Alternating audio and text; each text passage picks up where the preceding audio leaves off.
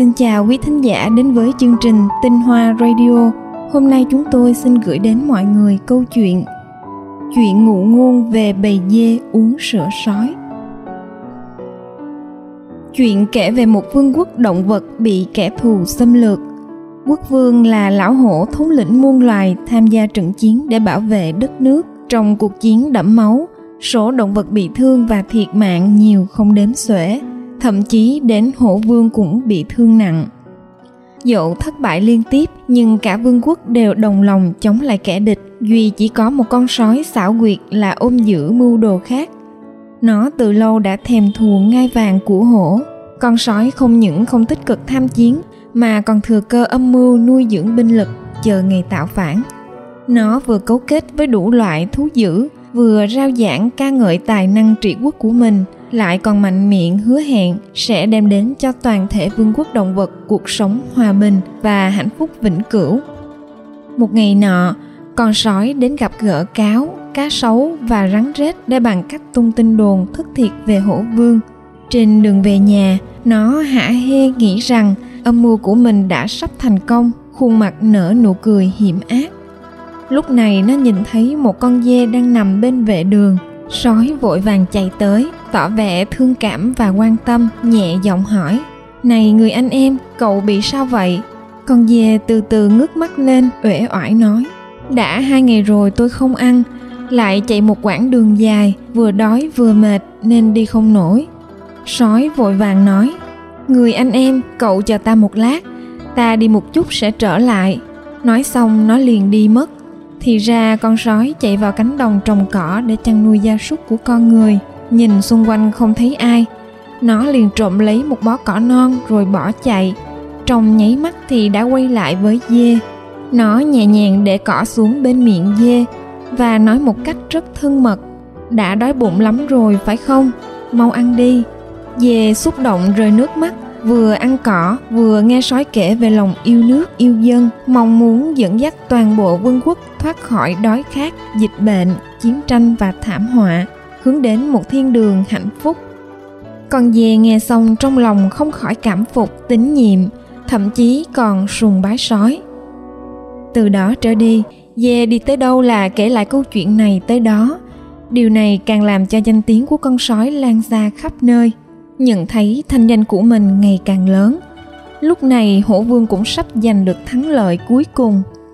Con sói bèn vội vã chạy ra tiền tuyến bày tỏ sự ủng hộ đối với hổ vương, hứa hẹn chung tay sát cánh đánh đuổi kẻ thù ra khỏi bờ cõi. Con sói một mặt xúi giục thân tính của nó phô trương thanh thế, một mặt dựa vào hổ vương đánh mấy trận nhỏ, mặt khác lại ra sức tung tin đồn nói rằng nó đã đánh đuổi kẻ thù bằng chính mưu trí và sự dũng cảm của mình. Cuối cùng khi chiến tranh kết thúc, hổ vương bị tổn thất nặng nề, nhuệ khí bị giảm đi đáng kể. Nhưng cơ hội này, con sói độc ác kia đã dẫn đầu một bầy sói tấn công và đánh đuổi, khiến hổ vương đang bị thương nặng phải chạy đến một hòn đảo nhỏ ở phía nam của vương quốc để lánh nạn. Vậy là dạ tâm đã đạt, còn sói kia chính thức trở thành vua của vương quốc động vật. Nó bắt đầu cưỡng ép lấy sữa dê, sữa bò, sau đó trộn thêm nước và mồ hôi của loài sói, đóng chai và đặt tên là sữa sói, rồi đem đi phân phát cho các loài động vật như là tặng phẩm của loài sói. Đổi lại nó thu thập nhung hươu, yến sào, mật ong, vân vân, sơn hào hải vị để làm của riêng. Sói luôn tuyên bố nó sẽ mang lại hạnh phúc thật sự cho tất cả các loài động vật. Ai nghe lời sói thì mới có thể nhận được nhiều quà hơn. Ai tin tưởng và thờ phụng sói còn được ban cho sói phục rất lộng lẫy. Vì vậy những con dê tự hào khoác lên mình bộ da sói và truyền bảo nhau rằng: "Chúng ta lớn lên là nhờ uống sữa sói, và sói tốt hơn mẹ của chúng ta." Bản chất xấu xa, lừa lọc, độc ác của sói nhờ đó mà qua mắt được hết thảy muôn loài trong vương quốc. Tuy nhiên không một tội ác nào của con sói có thể thoát khỏi mắt của người thợ săn. Ông ghi chép và điều tra thu thập mọi chứng cứ buộc tội sói.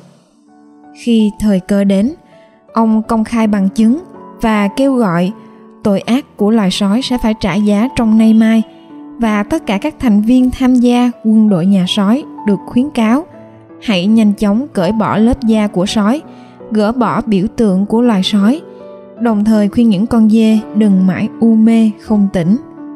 Những bản thông báo này được treo trên cành ô liu. Chim bồ câu ở đó thấy được đã lấy bản thông báo truyền đến cho dê và các con vật khác để cảnh tỉnh.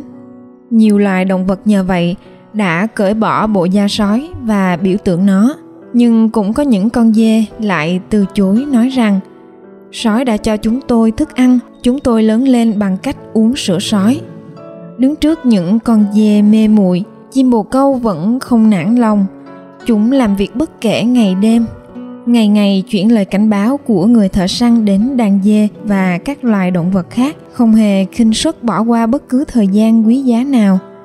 Sau khi biết tin, con sói không những không dừng hành động xấu xa của mình lại, mà còn nói dối bịa đặt nhằm hạ bệ chim bồ câu và kiếm cớ điên cuồng sát hại chim bồ câu. Tuy nhiên, bằng sự chân thành, tốt bụng và kiên trì, những chú chim bồ câu đã đánh thức lương tri của nhiều loài động vật, giúp cho rất nhiều loài thức tỉnh và không còn dây dưa gì với bầy sói nữa. Ngày qua ngày, mặc dù trong vòng vây của bầy sói, nhưng những chú chim bồ câu vẫn kiên trì gửi lời cảnh báo của người thợ săn, hy vọng có thể cảnh tỉnh thêm nhiều loài động vật khác đang còn u mê, tin vào lời dối trá của loài sói hiểm ác. Đến một ngày kia, khi lời hứa của người thợ săn được thực hiện, họ đã chĩa súng vào bầy sói và không một con nào có thể thoát khỏi vòng vây. Đó là cái giá phải trả vốn đã được cảnh báo ngay từ đầu. Mây đen không thể nào che mãi bầu trời, bình minh đã đến và vương quốc động vật lại có những ngày bình yên. Còn bạn, nếu là bạn, bạn sẽ chọn làm những chú dê thức